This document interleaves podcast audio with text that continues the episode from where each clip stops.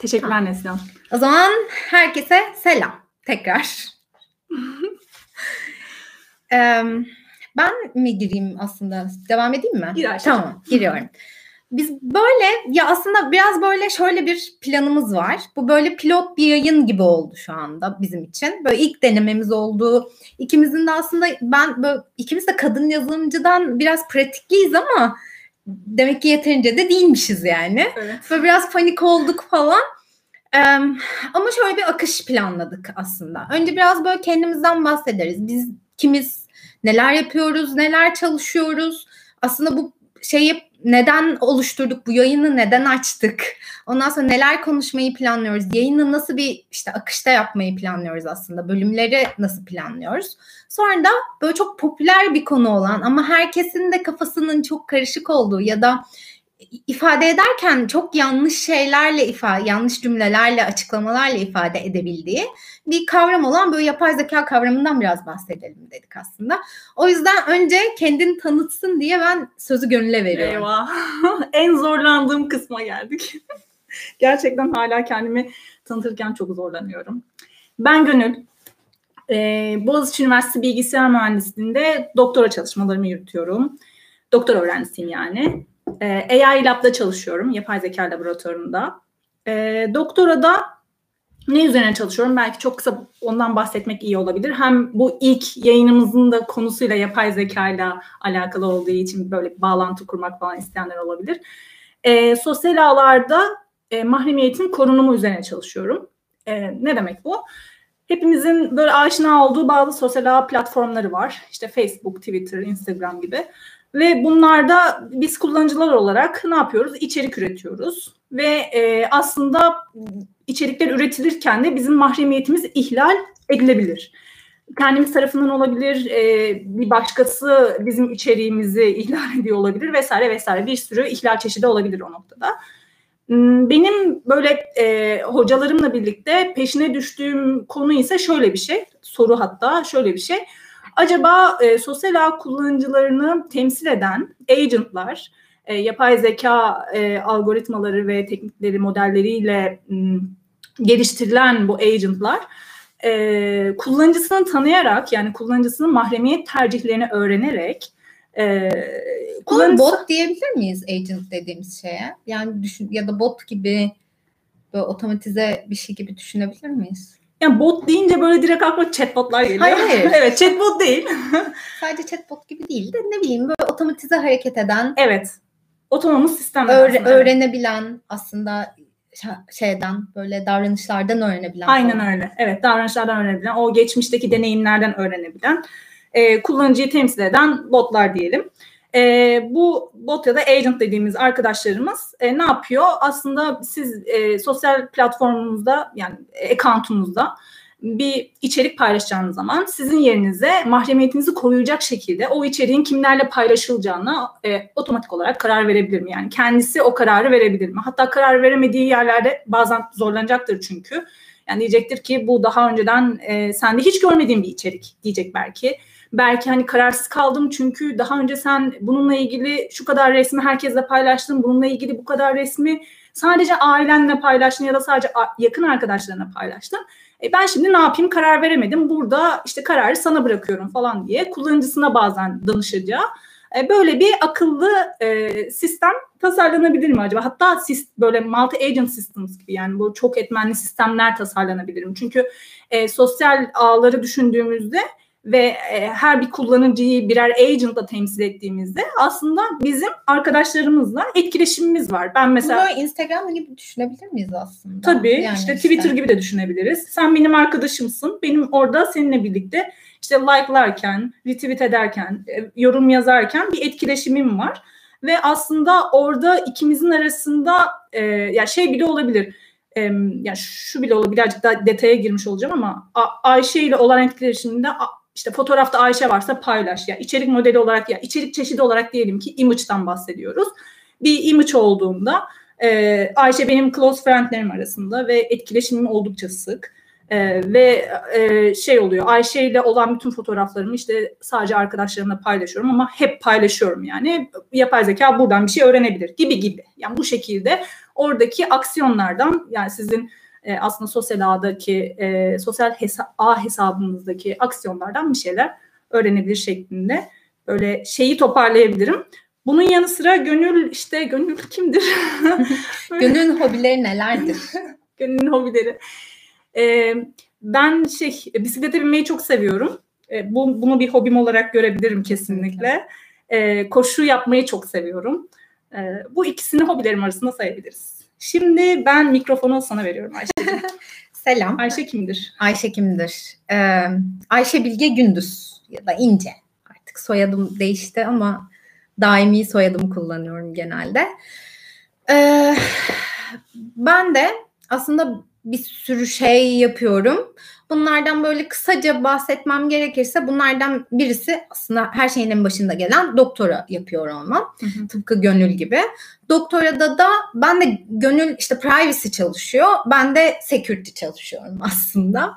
E, doktorada da aslında ve şöyle bir şey yapmaya çalışıyoruz ee, malware analizi, zararlı yazılım analizi. Ben bunu söylediğim zaman böyle herkesin aklına genelde şey geliyor. Çünkü etrafımızda o kadar etik hacker var ki ve ya, ya da işte white hat hacker adına ne dersek böyle herkesin aklına hatta hackerların da bunu söylediğim zaman akıllarına böyle zararlı yazılım tespitini manuel yapan yani zararlı yazılımları açıp içlerini inceleyen işte ne bileyim işte böyle dallanmalarını inceleyen, davranışlarını böyle manuel olarak inceleyen böyle etik hackerlar geliyor. Ama aslında sadece bunlar yok. Bir de bunun yapay zeka ile ilişkilendirilmiş versiyonu diyebiliriz belki de bunun adına. Daha böyle nasıl diyeyim bilgisayar bilimleri açısından yaklaşımı diyebiliriz. Böyle bir yaklaşımı da var. Tabii bu arada benim tezimin içerisinde sadece zararlı yazılım tespiti yok. Bir de zararlı yazılım da üretmeye çalışıyoruz aslında. Bununla ilgili ciddi um, soru işaretleri var. Zaten doktor tezi dediğimiz şey bolca soru işaretinin bulunduğu, evet. elinden geldiğince cevap aradığın bir şey. Evet. Bence o yüzden de. de ya ben de aslında zararlı yazılım tespiti ve aslında üretilmesi tarafında böyle yapay zeka uygulamalarını kullanarak öyle söyleyeyim ya da teorilerini, yaklaşımlarını kullanarak böyle otomatize olarak üreten ve tespit eden böyle çift taraflı, çift kafalı bir şey yapmaya çalışıyorum. Diğer taraftan da e, bu işte bilimsel altyapımı aslında kullanarak araştırmacı olarak Ericsson'da çalışıyorum. E, orada da güvenlik tarafında, security tarafında çalışıyorum aslında. O tarafta da daha çok böyle daha böyle gerçekten ethical hackerların bakış açısıyla bilimsel tarafın böyle bir araya gelip birleştiği bir yaklaşım var aslında ya da bir domain var öyle söyleyeyim. Orada da böyle belli başlı işte şeyin aslında sadece firmanın değil ama firmanın da böyle ilgisinin olduğu alanlarda araştırmalar yapıyoruz. Olmayan problemler ya da olma, olması olası problemler bulup onlara aslında cevaplar üretmeye çalışıyoruz. Zaten araştırmacı dediğinde aşağı yukarı bunu yapıyor. Değil mi? Evet, çok ee, Bunun dışında hobilerim neler diye şöyle bir bakacak olursak çılgınca kitap okuyorum şu arkada. Evet çok Görebilirsiniz. Ee, gerçekten böyle olabildiğince boş vakitlerimi kitap okuyarak değerlendirmeye Harika çalışıyorum. Ya. Çünkü onlar benim için böyle psikolog gibi gerçekten. Böyle rahatladığımı, beynimin boşaldığını falan hissediyorum. Bunun dışında böyle pandemiden vakit buldukça özellikle bu ya koşmaya çalışıyorum. Zaten hayatımda Thai box var, Muay Thai başka bir deyişle. O benim hayatımın belli bir zamanını kapsıyor. Yoga yapıyorum. O da böyle planlı programlı aynı şekilde her hafta yaptığım şeylerden bir tanesi. İşte koşmaya çalışıyorum, bisiklete binmeye çalışıyorum falan derken böyle zaten zaman içerisinde yuvarlanıyorum hobilerim arasında. Böyle bir Ayşe ben Muay Thai'yi ilk senden duymuştum. Bence aramızda ilk kez Ayşe'den duyanlar olabilir. Evet. Ben, Muay Thai nedir Ayşe? Muay Thai nedir? Evet. Ya kickboksu hemen hemen herkes duymuştur muhtemelen. Ay ben de çok sevindim. Hoş geldin e, Geto. Evet ismini bilmiyorum. Buradan da çok minik göremiyorum. Ya Muay Thai nedir? Muay Thai aslında Thai boxing diye de geçiyor. Kickbox'un bir adım daha yukarısı diyebiliriz. İşte kickbox'ta neler yok? dirsek yok, diz yok, Hı. kafa yok. E, Muay Thai'da hepsi var. Merhaba Gencer. Aa bildim tabii ki. Merhaba Gencer. E, hoş geldin. Muay Thai'da bunların hepsi var. Çok aktif ve inanılmaz em, böyle aktivite dolu bir spor gerçekten ve o onun varlığı benim hayatımda çok şey değiştirdiği için pozitif anlamda. Bütün böyle negatif enerjimi bıraktığım bir yer orası. Hı hı. O yüzden de çok keyif alıyorum. Bu yüzden benden ilk kez duymuş olabilirsiniz ama eğer ders almak isterseniz hocamla tanıştırabilirim. Dünya tatlısı bir insandır. Bugün her yerde Tayland'dan bir video vardı gördün mü bilmiyorum. Aynen. Böyle kocaman bir tane hayvan markete giriyor. Marketin altını üstüne getiriyor falan böyle. Gördüm. Böyle rafın üstünde bir şey Aynen. Yani, videoda. Bugün Evet. muhtemelen herkes Tay, işte Muay Thai onun doğduğu yer. Düşünün yani. Çok Oradan böyle? Öyle çılgın hayvanların olduğu yerde insanlar hayatta kalmak zorundalar.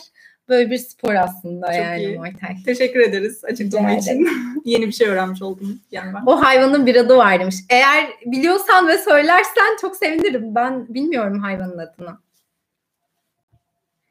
Böyle işte yani. Peki Gönül mahremiyet hani hep privacy, gizlilik diye çeviriyor ya Evet. bütün ortamlar. Hı hı. Aslında bunun doğrusu ya da doğrusu da değil de en uygunu mahremiyet değil mi? Ya gizlilik deyince aklıma benim çünkü ne geliyor? Confidentiality de geliyor. Hı hı. Availability de geliyor. Ama privacy aslında mahremiyeti şey yapıyor, kapsıyor galiba. Evet, ben Pınar Yolum hocayla çalışıyorum. Kendisine de buradan sevgilerimi iletiyorum. Ee, Pınar Yolum hocadan, hocanın çevirisi de yani privacy'yi Türkçe'ye çevirirken o da mahremiyeti kullanıyor. Ve üzerine kendim de düşündüğümde, yani bu gizlilik mi, mahremiyet mi falan diye düşündüğümde aslında orada böyle mahrem bir şeyler var ve onu e, sen e, Korumak. şey, evet, korumaya çalışıyorsun falan. Bu mahremiyet kelimesi Türkçe'de bana daha çok e, ne derler? Hmm, Doğru mu? doğru geldi. Hani Daha kapsayıcı anlamda. değil mi mahremiyet yani? Bu arada hiç aslında ben de şeyi sormak istiyorum. Hiç daha önce mahremiyetle ilgili bir şey çalışıldığını duymuş muydunuz? Ben benim Evet, mahremiyet çalışan tek arkadaşım sensin. Sendin yani bir süre öncesine kadar. Bilmiyorum. Arkadaşlar var mı sizden mahremiyet çalıştığını bildiğiniz yakın çevrenizde ya da daha önce tanıştığınız birileri var mı bilmiyorum ama Ama bu arada inanılmaz önemli bir konuymuş diğer taraftan da. Yani böyle bütün büyük firmalar deli gibi mahremiyet çalışıyorlarmış. tabii evet ya bir de şeyler var kendi içinde de e, dallanıyor. Hani orada data privacy de olabilir. E, yani elinizdeki datadan da siz em, şöyle bir bilgi çıkarabilirsiniz. Burada data extraction'a ben information extraction'a falan Information Retrieval'a evet gi- girebiliriz belki information retrieval'a girebiliriz. E, o mesela public olan yani herkese açık bir şekilde e, erişilebilir şekilde paylaşılan datasetlerin de bazı kolonlara e, kapatılabiliyor.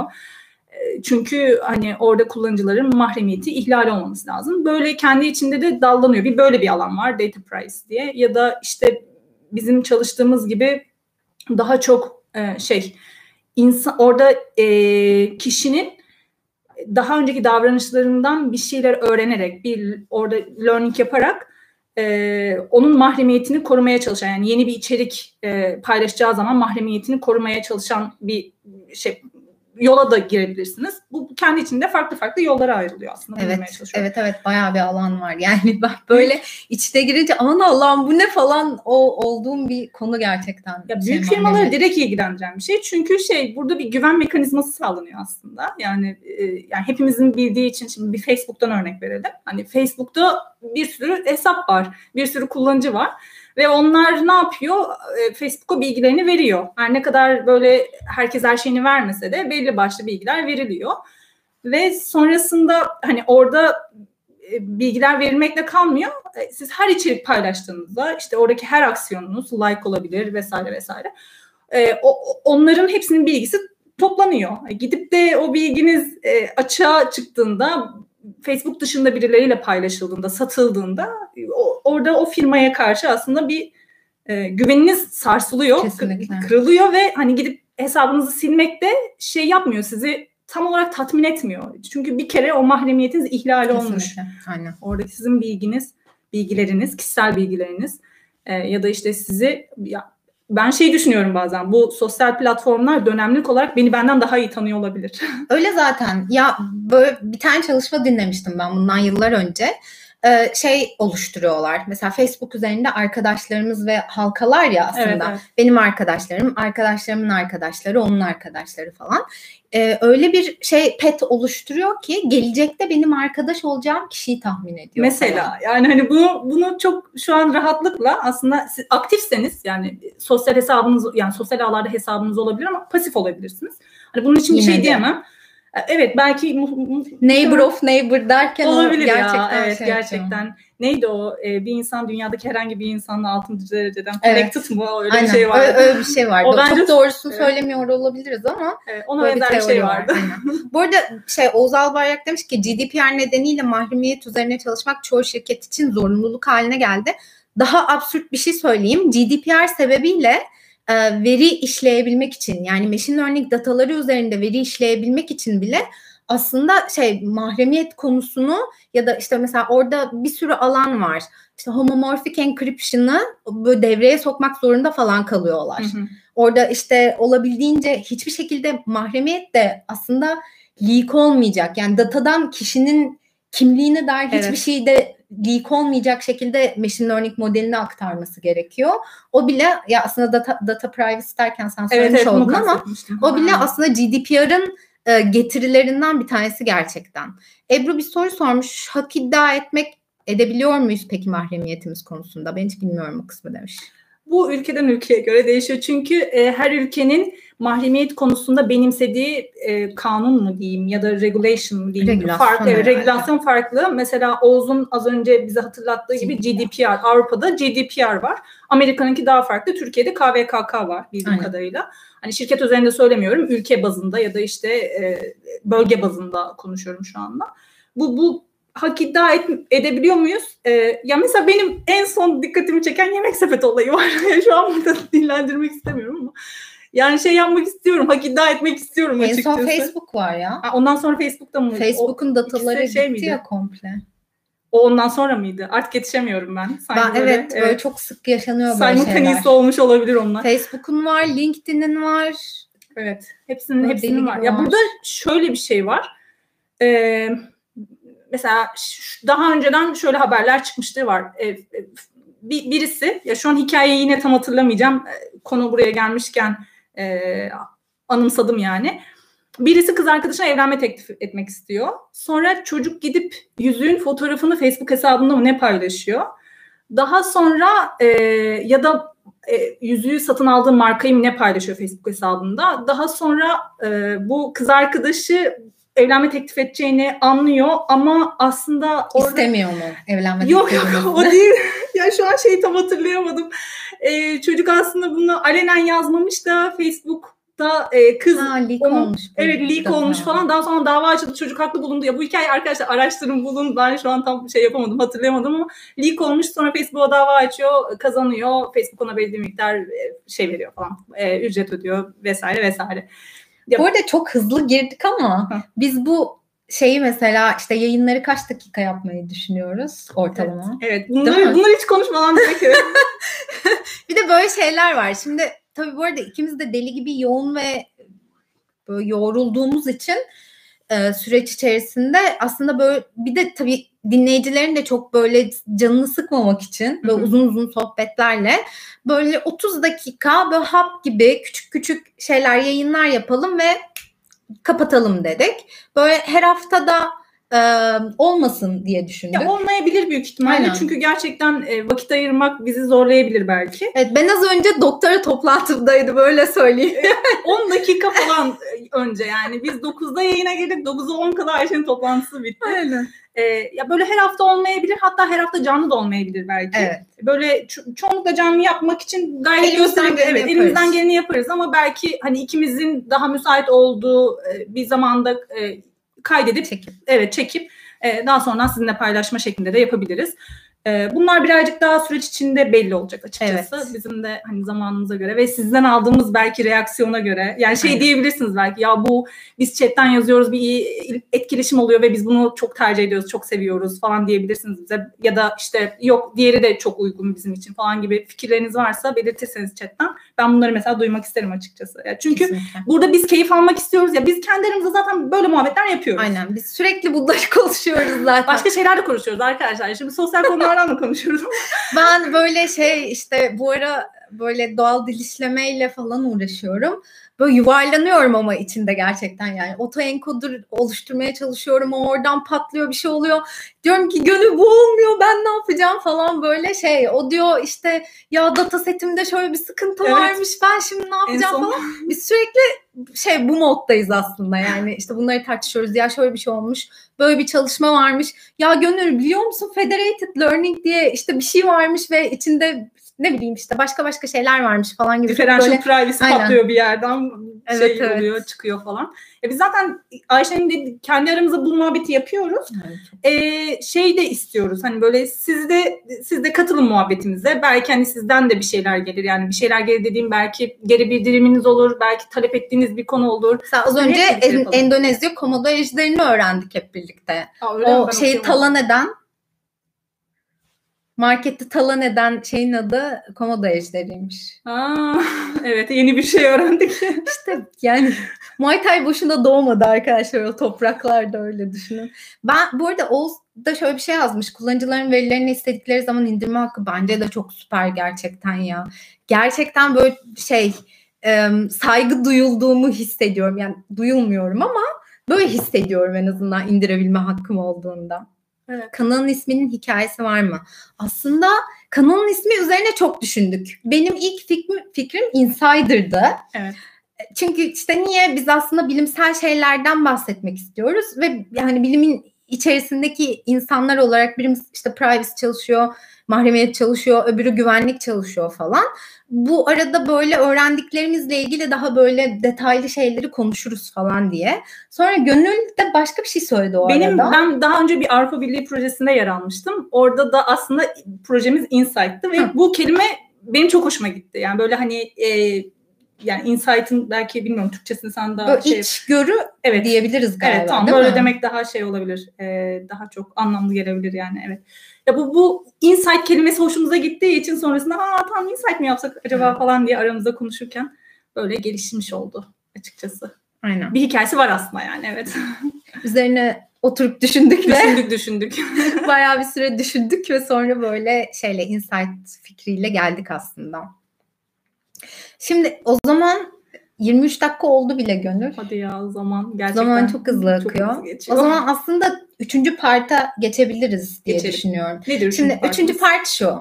Herkesin aslında şu anda mesela şey dinleyicilere baktığım zaman dinleyiciler aslında bunu çok karıştıran insanlar değiller bence bu konuyu. hı. Çünkü yani hemen hemen hepsi işte az çok e, yapay zeka nedir?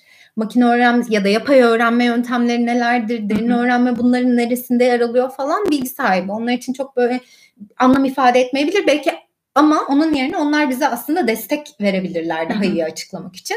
Ama bence genelde insanların kafası şeyle ilgili çok karışık. Ben sana söyledim ya ben böyle ne- nerede konuşacak olsam bana önce şunu soruyorlar. Bize yapay zeka, derin öğrenme ve işte yapay öğrenmenin arasındaki farkı anlatabilir misiniz? Ya da işte İngilizce isimleriyle machine learning, deep learning ve artificial intelligence Hı hı. aslında. Senin bakış açınla artificial intelligence nedir? Nerede? Neresinde yani yapay öğrenme ve derin öğrenme bunun neresinde? Hı hı, Evet. Ee, benim şeyimde e, kafamda şöyle, daha doğrusu öğrendiklerimden yola çıkarak bu kafamdaki resim oluştu diyebiliriz. Ee, Artificial Intelligence dediğimiz yani Türkçesiyle yapay zeka aslında bu bahsettiğimiz machine learning, deep learning ve benzeri e, alanların e, alanları içinde barındıran bir şemsiye gibi düşünebiliriz. Yani hepsinin e, Aynen. üst kümesi, evrensel kümemiz Kesinlikle. Yapay zeka. Onun alt kümeleri var. İşte ma- machine learning onun alt kümelerinden bir tanesi. Machine learning'in de alt kümesi var. Deep learning. Deep learning. Evet. Aynen. Ben ben bu, bu şekilde düşünüyorum. Benim kafamda da böyle. Yani eğer kocaman bir küme varsa elimizde bu kümenin adı yapay zeka. Bu kümenin içerisinde de yapay öğrenme ile derin öğrenme var. Derin öğrenme aslında en minik şey yuvarlak ya da küme diyebilirim Kümecik. oradaki yani. Oradaki kümecik. Peki yapay zekanın tanımı aslında sen şeyden önce söyledin bana. Böyle bir tanımı var ama tanımı bence çok kafa karıştırıcı. Onu Evet ya. söyler misin? Ben Onu ben kendimce bir tanım yapayım ama lütfen sen bana Yok, eklemeler yap yapayım. çünkü. çünkü Hatta chat'tekiler de yapsınlar. Evet Böyle arkadaşlar bir sürü de- şey var. Görüyorum. Bilen var. Evet şey e, sizin de yapay zeka tanımınızı ya da yapay zeka deyince aklınıza ne geldiğini ben de duymak isterim açıkçası. Ya be- ben e, şöyle tanımlayabilirim sanırım. İnsanlar gibi düşünen e, ve davranan akıllı makineler olarak e, tanımlayabilirim herhalde yapay zekayı. Tamam ama makine deyince bence insanların aklına hep robotlar geliyor. Hmm. Ya robot bunun bir e, örneği. E, robotlar de- derken de işte humanoid olabilir ya da o insan gibi olmayan robotlar olabilir. Yani fiziksel görünümlü olabilir. Ama bu fiziksel bir robot gibi bir e, obje olmayabilir. Yani obje diyeyim ben robotlara Hı hı. şimdi. Fiziksel olmayabilir. Yani bir donanım Donanım da olabilir. bir bütün donanımdan oluşmak zorunda değil aslında. Bu donanımın içerisindeki bir yazılım da diyebiliriz. Yazılım da evet aynen öyle. Yani yapay zeka deyince aklımıza ille de senin dediğin gibi öyle robotlar falan gelmesin ya da o bütün şekilde bir donanım gelmesin. Ee, orada sizin yaklaşımınız, modellemeniz, algoritmanız e, aslında oradaki e, objeyi yapay zekalı hale getiren şey o. Evet. Yani şöyle ya da şöyle Sistemi diyelim. Ya şimdi makine deyince benim aklıma ve bence herkesin de aklına, herkesin deden de kastım biraz daha böyle bu işlerden uzak kişiler, e, böyle robotlar geliyor. İşte etrafta koşturan bir şeyler alıp veren hatta geçenlerde bu böyle meşhur zıplayıp hoplayanlar var ya. Boston Dynamics. Ha, da, aynen onun robotları falan geliyor böyle. Ama yani tabii ki bir donanım olmak zorunda bir yazılımın çalışması için. Bu bir gerçek. Ama yazılım da aslında tek başına bir ne bileyim bir işte ön yüz olarak gördüğümüz için söylüyorum bunu. Bir web sitesindeki bir servis de aslında yapay zeka olabilir. Bu işte ne gibi düşünebiliriz? Mesela böyle otomatik face, hep Facebook'tan bahsettik ama yine aklıma o geldi yani. evet. Çok böyle şey olduğu için aslında. Popüler. Görüntüsel bir örnek olduğu için. Ha. Görüntü ya fotoğrafınızı yüklüyorsunuz ve taglemek için size öneride bulunuyor. Hı, evet. Ya bunu hiç kimse yapmıyorsa Google Photos da yapıyor aslında. Diyor ki bu kişi bu kişi mi? İşte bu gönül mü diyor direkt mesela. Ben fotoğraf eklediğim zaman bir süre sonra tanıyor çünkü match ediyor onları Evet. birbirine. Bu da bir aslında yapay zeka örneği başka bir deyişle. Evet ya da işte e, şu an hayatımıza yavaş yavaş girmiş olan chatbotlar var. Yani chatbot da fiziksel olarak bir robot değil belki ama hatta böyle Türkçesinde sohbet robotundan e, şey James Sohbot. Ay Hoca evet şey bilgisayar Boğaziçi Bilgisayar Mühendisliğindeki James Ay Hoca bu alanın zaten böyle ben benim lider ara- araştırmacılarım araştırmacı hocalardan bir tanesi bence bu alandaki. O sohbot diye çeviriyor. Neyse mesela chatbotlara e, aşina olanlarınız vardır. Böyle e, şimdilerde bankalar kullanabiliyor. E, size işte Hastaneler ya. hastaneler kullanabiliyor. Evet. Ya da e, ben Siri ile haşır neşirim mesela. Evet Siri benim de çok haşır neşir olduğum bir şey Öyle bir gerçekten. evet kişisel asistan da kullanıyor olabilirsiniz. Bunların hepsini aslında yapay zeka e, destekli sistemler. Naime bir tane e, şey yazmış. Yazmış. Evet, tanım yazmış. Hoş geldin Naime öncelikle. çok soyut bir tanımlama olmuş. Böyle sanki şey gibi hissettim. Yani doğru olabilir ama acaba olmaya da bilir mi falan gibi düşündüm. O da çok böyle şey. Or- bence organik olmayan maddelerin üstünde çalışan yazılım olarak tanımlamayı seviyorum. Tabii tam doğru olmayabilir demiş. Organik olmayan maddelerin üstünde çalışan. Bu böyle çok soyut ya. Evet. Organik olmayan madde deyince. Ama Çok kitabi olmuş. evet, evet. Çok ya güzel bir tanım ama doğru değilse bile bunu teyit ed- edebilecek yetkinlikte değilim gibi hissettim yani. Hangi tanım? Oğuz yayında yapılan tanımdan bahsediyorum demiş ama hangi tanım olduğunu anlamadım. Şey mi insanlar gibi düşünen ve davranan e, akıllı Makine. makineler mi? Bence mantıklı bu tarz bir tanım. Çünkü adaptasyon mesela bir canlının iki temel özelliğinden biri. İlle de satranç oynaması gerekmiyor. Ve Evet. Kesinlikle. Ya bunlar hep uygulama alanı. Aynen. Ee, yani hepsini birer uygulama alanı olarak düşünürsek oldukça da geniş şu anda. Ha evet işte bir servisteki flow'un bile zeka olabileceği demiş Oğuz. Ben direkt böyle yazdıklarına tepkiler Evet. veriyorum kimseye okumadan ama yani şey evet kesinlikle. Ama burada şeyi de unutmamak lazım. Böyle her otomatize edilmiş sistemde yapay zeka algoritmaları kullanarak geliştirilmiş olmayabilir. Yani Hatta bu- olmayan bir şeye örnek verebilirim. Bak şimdi aklıma Ver geldi. Ayşe. Veriyorum. Ee, bu bizim seçmen kayıtlarımız çalındığında böyle birileri bunları böyle istatistiki verilerini toparlayıp böyle bunları sunan bir servis yapmış tamam mı? Okay. İşte ne bileyim 2019 yılından 500 kişi var işte kayıtlı falan işte 90 doğumlu 1 milyon kişi var sallıyorum tamamıyla şu anda rakamları. Ee, böyle bir şey servis yapmışlar web uygulaması yapmışlar ve birisi böyle çok takip edilen de birisi şöyle bir şey yazmıştı. İşte hackerlar artık yapay zeka uygulamaları da yapıyor.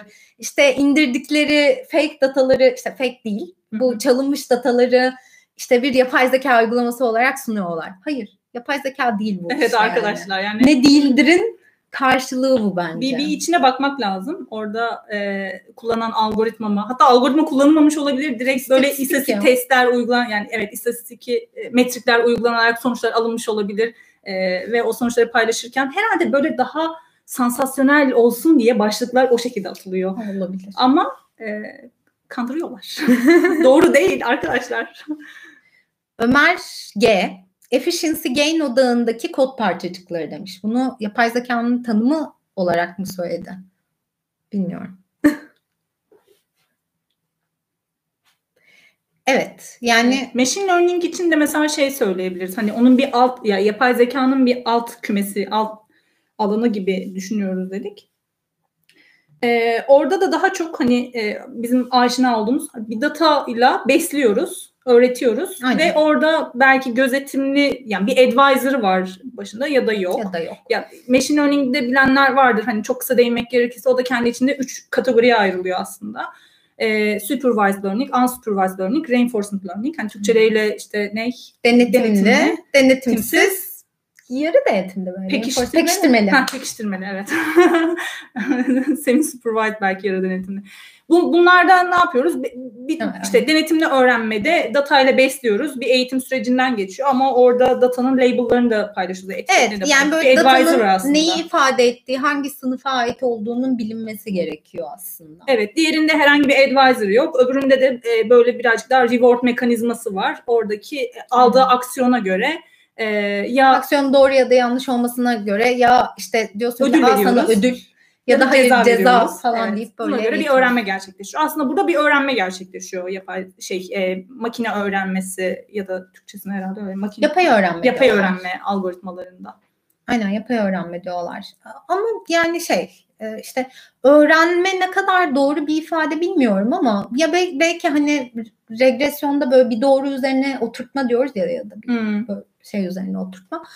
O, Eğri onun gibi eğri üzerine, onun gibi ifade edebiliriz. Aslında yine oradan çıkan şey bir fonksiyon. Hı hı. Bir işte sen matematikçi olarak fonksiyon- daha iyi bilirsin. Evet bir fonksiyon öğrenmeye çalışıyor orada. Girdiler var.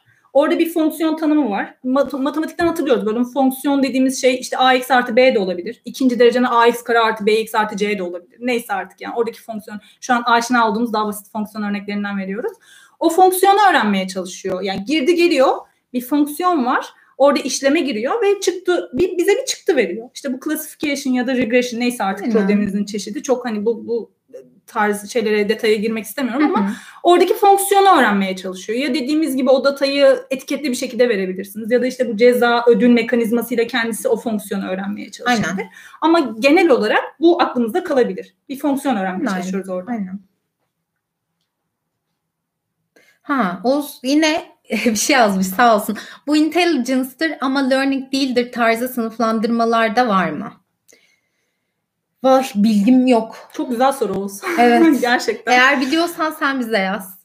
Bu intelligence'dır ama sınıflandırma değildir. Olabilir yani çok olası gibi geliyor. Şimdi sınıflandırma zaten bir çeşit. Yani orada dediğimiz gibi Orada sınıf bir intel Ya, var aslında. Evet, Yani. problemimizin bir problemimiz sınıflandırma problemi olabilir ya da regression problemi olabilir. Ee, intelligence'dır ama sınıflandırma değildir dedi. Bu değil regression'ı ifade ediyor olabilir mi? Regression'da bir şeye yerleşiyor ya bir de eğriye ya da doğruya yerleşiyor. Aslında belki bir yerde intelligence olabilir. Evet, belki de bu soru şey Oz Oz felsefeye de çok ilgili bildiğim kadarıyla. Buradan şey bile düşünmüş olabilir gibi düşünüyorum ben. Hani intelligence orada tam olarak e, mesela ne kadar kapsamlı bir tanımı var falan gibi bir Olabilir. şeye bile gidiyor olabilir. Ya bunu buna şu an düşünüyorum. Intelligence olup sınıflandırma olmayan bir şey. Bunu sadece büyük ihtimalle supervised learning, evet felsefeden gelen alışkanlık size anlatınca aklıma geldi ayrım konusu demiş. Olabilir diyorum o zaman cevap olarak. Çünkü böyle net bir cevabı yok galiba bunun. Ya da benim şu an aklıma e, şey ikisinin arasında böyle e, farkı gösterebilecek direkt bir örnek gelmedi açıkçası ama gelirse hesabımızdan da belki duyururuz. Aynen. Şey Twitter hesabımızdan. Ha, Ahmet Melek bir şey yazmış. Eskiden sabit ağırlıklı kernel'lar resim sınıflandırma için kullanılıyordu. Orada intelligence var diyebiliriz mesela demiş. Ama ağırlıklar sabit olduğu için öğrenme yok. Evet, evet bence mantıklı. Harikasın Ahmet. Aynen. Hoş geldin. Ve çok teşekkürler. Ve klavyene sağlık. Evet. Parmaklarına sağlık. Aynen. Gerçekten evet. Evet evet. Tabii. Bence çok mantıklı. Böyle işte aslında süremizi geçtik bile. Eğer böyle başka yazmak istediğiniz, konuşmamızı istediğiniz bir şey varsa teşekkür ederiz. E, yazabilirsiniz ya da aslında yavaş yavaş sonlandırabiliriz. Evet. Çünkü süreyi açtık bile. Bugünlük böyle. Kafamızdakini yani. Evet. Bugünlük burada belki şey yapabiliriz, sonlandırabiliriz. Daha sonra zaten e, ilerleyen yavaş. haftalarda tekrar. Aynen. Belki şey de söyleyebiliriz ya. Böyle ne bileyim konular belirleyip aslında o konular üzerine konuşacağımız hatta bazı yayınlarda farklı bizden farklı alanlarda çalışan kişileri de böyle yayına alıp da sohbet edeceğimiz şeyler de planlıyoruz.